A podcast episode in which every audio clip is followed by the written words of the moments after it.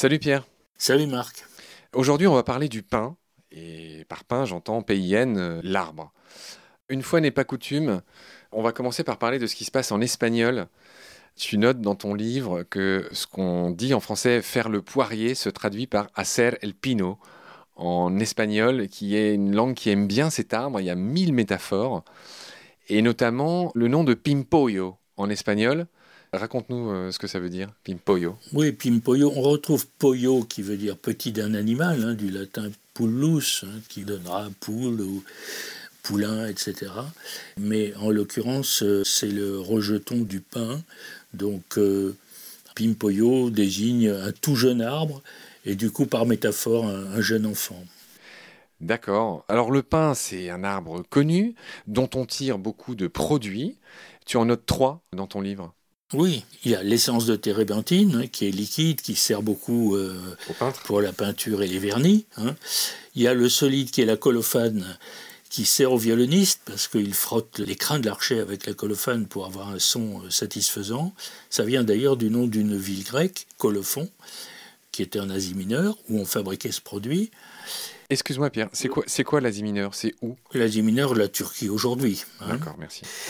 Ensuite, il y a la poix, qui en latin se disait pix picis, la poix, qui est obtenue par chauffage du bois des résineux et distillation d'un mélange de résine et de goudron.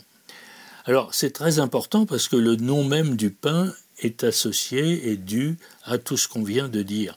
On a une racine indo-européenne qui est tout simplement pi et qui donne des noms qui se rapportent à la résine qu'on vient d'indiquer ou la poix pita en grec, pix en latin, et finalement en grec pitus désigne le pain, principalement le pain d'Alep, et en latin pinus.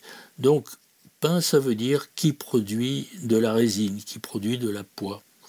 Et alors, on retrouve cela d'une manière différente dans les langues germaniques parce que Kiefer est composé de deux parties. Il y a Kie, qui est un ancien nom du pain, c'est très compliqué. C'était Kien, signifiant à l'origine bâton résineux. Voilà. Et puis l'élément final fer, qui vient du norrois fura, qui désigne aussi le pain. On a deux fois le mot pain. Oui, euh, tu notes qu'en anglais, le sapin se traduit par fir, qui s'écrit F-I-R. Voilà. Et tu parles de la ville de Forbach, en Moselle, pas loin de chez moi, de ma ville d'origine, euh, euh Dieu-Loire, Pont-à-Mousson, enfin ah, les coins de Nancy. Et bref, Forbach euh, vient de Bar-le-Ruisseau et de Fort qui remonte à Pin. Voilà, c'est la racine fort, en effet, fer. Pierre, je voudrais que tu me dises un mot sur la célèbre pomme de pin. Pourquoi appelle-t-on ça une pomme? Alors. On devrait dire une noix Oui. Enfin, alors si on dit noix de pain, on pense justement au pignon, qui est la petite graine que les latins appelaient pinea nux, la noix de pain, qui est le pignon qu'on casse pour obtenir euh, ce qu'on met dans les gâteaux. Bon, pomme, ça veut dire fruit en latin, hein, pomum. Avant de vouloir dire pomme, ça veut dire fruit. Donc, euh, pomme de pain, c'est plus ou moins fruit du pain. Donc c'est pas fautif, quoi. Voilà, c'est pas fautif. Par contre, ce qui est étrange, c'est que si je traduis pomme de pain en anglais, qu'est-ce que ça donne? Euh... Pine apple, pineapple. Et ça, c'est le nom d'un autre fruit. Et la pineapple C'est l'ananas. Pas pomme de pain, c'est l'ananas. Alors ça, c'est amusant. D'ailleurs, en espagnol, on a ça aussi. La piña, qui veut dire pomme de pain, mais qui veut dire aussi ananas. Le cocktail, hein, la piña colada, bien connu, c'est fait avec de l'ananas, c'est pas fait avec de la pomme de pin. Alors, qu'est-ce qui s'est passé? C'est que la morphologie d'un ananas, c'est même mathématique. On voit les écailles de l'ananas, on voit les écailles d'une pomme de pin, et eh bien mathématiquement, ces écailles se forment des spirales tout à fait semblables. Curieusement, vraiment, l'ananas représente une pomme de pin en plus gros. Et voilà l'usage simplement. On a décidé ainsi, pineapple, c'est l'ananas. Alors que pour la pomme de pain, comme on va dire en anglais, on dira pine cone. Oui, pine cone. de pain. Ah oui, c'est drôle. Pierre, tu as trouvé le moyen de parler de la suite de Fibonacci dans ce chapitre sur la pomme de pain.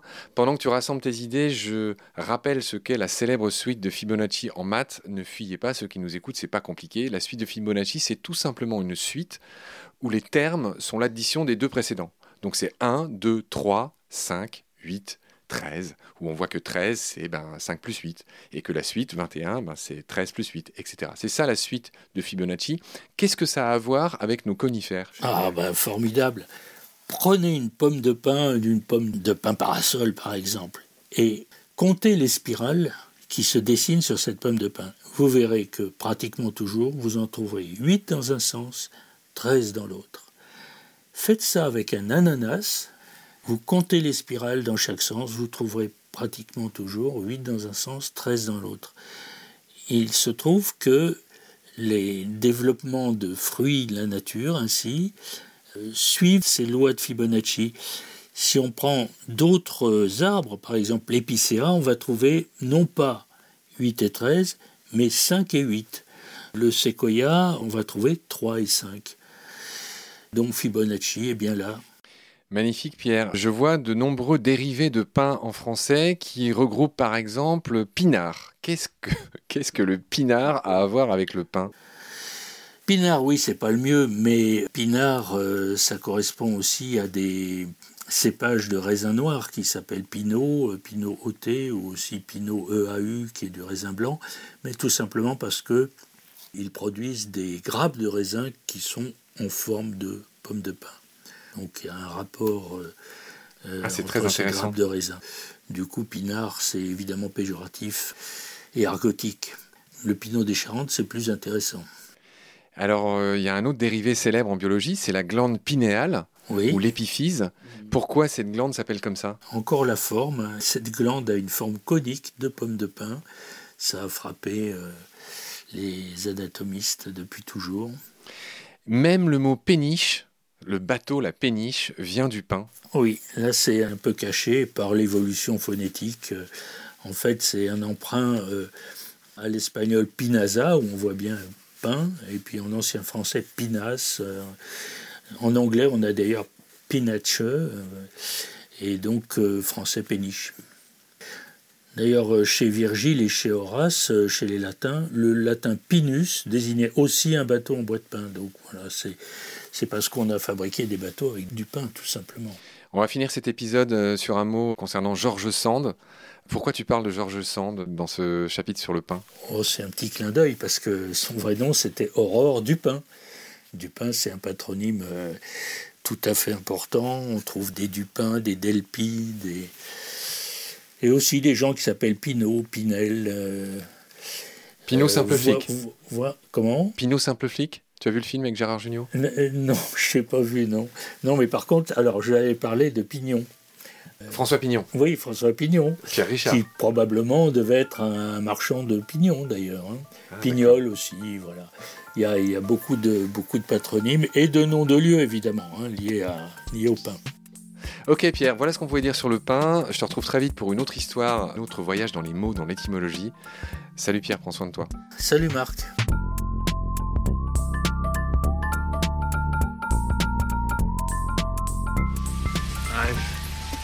seen things you people wouldn't believe.